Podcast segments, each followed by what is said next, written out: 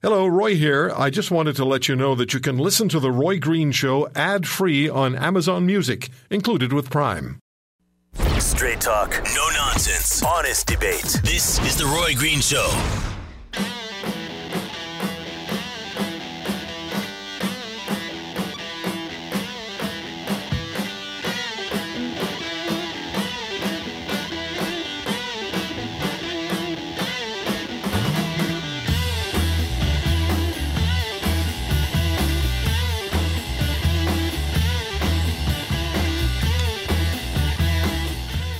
Jack Letts, uh, should he be allowed into this country? Did his father convince you of that or not? Do you think he was a member of ISIS or not? Alberta and British Columbia's pipeline conflict. If there's blame to be assigned, where do you assign it? Who should lead the Ontario Progressive Conservative Party? And uh, let's see, we also, of course, we had uh, Michelle Rempel talking about needing to get female genital mutilation as an issue back on the citizenship guide, and the federal government has no real coherent answer as to why they took it out. And Rachel from Alberta was telling us about the massive chronic pain that she suffers, which may have lead her to have to make a, she said, life or death decision. And she's being pursued by the College of Physicians and Surgeons, contact her doctors and intimidate her doctors into taking away the opioid medications which allow her to function. A mother of two, the kids are 10 and 13. Those stories, by the way, are everywhere across North America. I could spend three hours just reading the emails I've received from pain patients in the last month. I could spend the full three hours Pat is in Fort McMurray. How are you, Pat? I'm doing wonderful. I'm on my way back up to Fort McMurray. Um, I have a uh, comment. Uh, I believe BC's premier is the one that's really ignited this.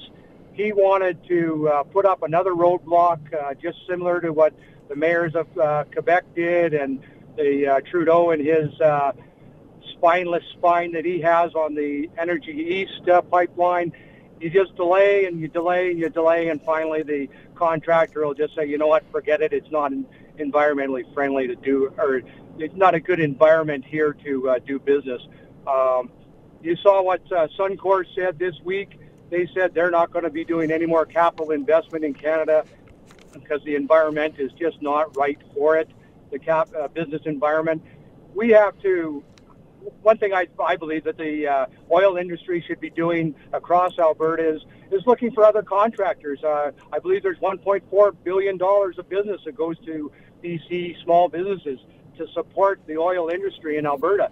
There's probably a lot of companies in Saskatchewan and Manitoba that could do that exact same work, and maybe we should be looking to move some of that work over there and really put a pinch on BC and, and their economy because they say, "Wow, we're hurting their farmers on, with this wine boycott. And it's the first time I've backed up what uh, Notley has done because she's been completely spineless on all the other pipelines that allowed the NDP and BC to dictate to Alberta what's going to happen.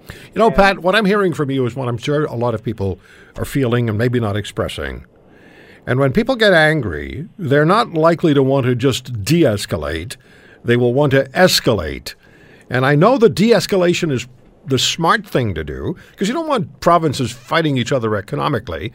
But Premier Horgan has to, I think, assume the lion's share of the responsibility uh, of, of this situation. And please don't for a moment believe that you're ever going to be getting an objective uh, point of view on pipelines from the current federal government. They don't like it. They don't want it. They're only happy when there are no pipelines. Regardless of what they say, their objective is no new pipelines. Trust me. Oh, I, I agree with you 100%. That's why they, they changed the rules midstream uh, during Energy East. And I can hardly wait for two years to get rid of uh, get rid of Trudeau and – give our veterans a, a fair shake. You know, he, he they want too much. yeah, they want too much. Yet the next day he turns around and gives half a billion dollars to some other foreign interest that's got. Uh, uh, Look, look, if Mr. Trudeau had any interest in pipelines, if he understood the benefit of pipelines, if Mr. Trudeau had any real interest in, in taking our natural resources to market and helping the very Canadians he constantly says he wants to help, he would have understood after Lake after Lac-Mégantic that the only rational decision, if you're going to transport oil, is pipelines. After Lac-Mégantic, that was abundantly clear. The fact that they they're, they're hemming and hawing, the fact that they won't step up, they didn't step up for Energy East, tells you what they're all about. Exactly. and You you look at the safety record of the Trans Mountain uh, pipeline that's been ex- in existence for 54 years. The maintenance on that is incredible. There's been no spills, nothing. There's like that's an incredible record. How many uh, tanker trucks carrying oil or uh, Are, you sure about that? I I, read, I I thought I read something about some, and specifically an article on on minor spills, but I could be wrong. very very minor spills. You know, there's a leak in a pipeline all the time, or can be a leak over time, but they have protection is built into that to get rid You of. You know what, Pat? Pat, today's technology is going to do the best it can to create protection for the environment. Okay, we have strong, we have strong ability. We have specific abilities to mitigate against against leaks. The, what's happening now is they're on rail. Again, I take you back and I say, think about Lac-Mégantic. Remember what you saw on your television screen. Remember the ball of flame and the people who died. And after that, you have a federal government that still doesn't get behind pipelines, but has no issues with the tankers going up and down the St. Lawrence River. That tells you all you need to know. I got to go, buddy. Thank you for the call. Safe drive to Fort McMurray, 800 263 2428. Green Show, the things we've talked about this weekend. Here's Bill in Whitby, Ontario. Do you say Whitby or Whitby? Whitby. Whitby, okay. You know, Roy, uh, getting back to your previous caller, you know, it was ultimately federal government who approved this pipeline, and I know he's dithering to to he wants it to fail, but I have a real problem with this this federal government and responsibility and leadership. Not only with this issue, but Mr. Trudeau decided that he wanted to legalize marijuana, but he left it to the provinces to take care of it all. I'll take approval. I'll take all the glory for for legalizing it, but you guys do all the hard work. When all the refugees, Syrian refugees, came in, uh, he took all the photo ops, but he left it to the cities and the provinces to do everything else. So I find this guy just photo opping and coming up with ridiculous issues, and I'm embarrassed to listen to this guy.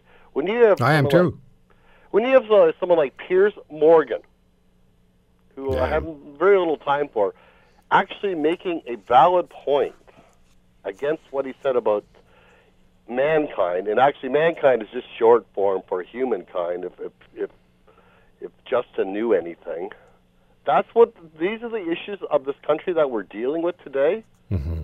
Know. That's the best we can deal with. It- It's actually embarrassing. I know, and I've said this, Roy, probably to you before. This guy's ultimate gig is not the not the being prime minister of this country, but it's having a very high-ranking job at the UN. Well, let's give it to him and get him out of here. So that's pretty much where he's off to. And like last week, he's sitting there for an hour talking to students at, at a Chicago university. And our CBC News World, or whatever they call it now, spent an hour showing this, where he fumbled and fawed to a bunch of kids who were fondling over him. And that's that's what we have as a prime minister of this country. Look, um, the story I was going to tell is going to take too long, but uh, Justin Trudeau is in love with himself. It's pretty obvious. And And if they, if he, wants a if he wants a gig at the UN, then give it to him. Now, what has to happen is that the opposition has to show more than they've shown.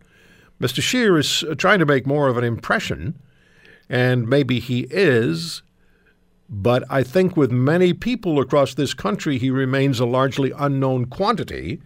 And Mr. Singh is similarly an unknown quantity. And for some reason, he seems to believe it's not all that important that he have a seat in, in Parliament. He better get a seat in Parliament. Um, so if, if unless the opposition gets their act together, Mr. Trudeau will be reelected. Oh, I think Roy, I think you're absolutely right. And then Mr. Scheer will be gone. And then Mr. Brad Wall will return as leader of the Conservative Party of Canada and become the Prime Minister of this country. That's my call. Well, Roy, right, right now what we have is is pretty much what we deserve. Thanks for the call, Bill. Take care. All the best, man. Bill in Whitby, Ontario. The H is not pronounced. I don't know why I like to say Whitby. Because I once had a dog called Whiskey. If you have a dog called Whiskey and you're walking down the street yelling Whiskey, you get some rather unusual looks. Yeah, we'll come right back.